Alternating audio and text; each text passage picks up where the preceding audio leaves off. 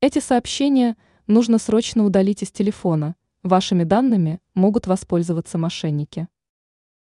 В телефоне хранится достаточно много личной информации, включая сообщения, отправленные со стороны пользователя. Есть категория информации, которая должна храниться либо в голове, либо на съемном носителе в укромном уголке. К этому типу информации относятся данные, которые могут выступать в роли компромата. Давайте разберемся в этом вопросе немного подробнее. Какие сообщения лучше удалить с телефона? В первую очередь нужно перестать пользоваться приложениями, которые требуют получения доступа к контактам и к СМС-сообщениям. Если это проверенное приложение от надежного провайдера, то можно рискнуть. Но к контактам также может получить доступ вирус или вредоносная программа.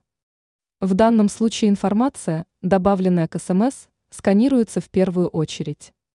Уберите пароли от интернет-банкинга, номера кредитных карт и другую информацию, которая может предоставить доступ к вашим финансовым ресурсам.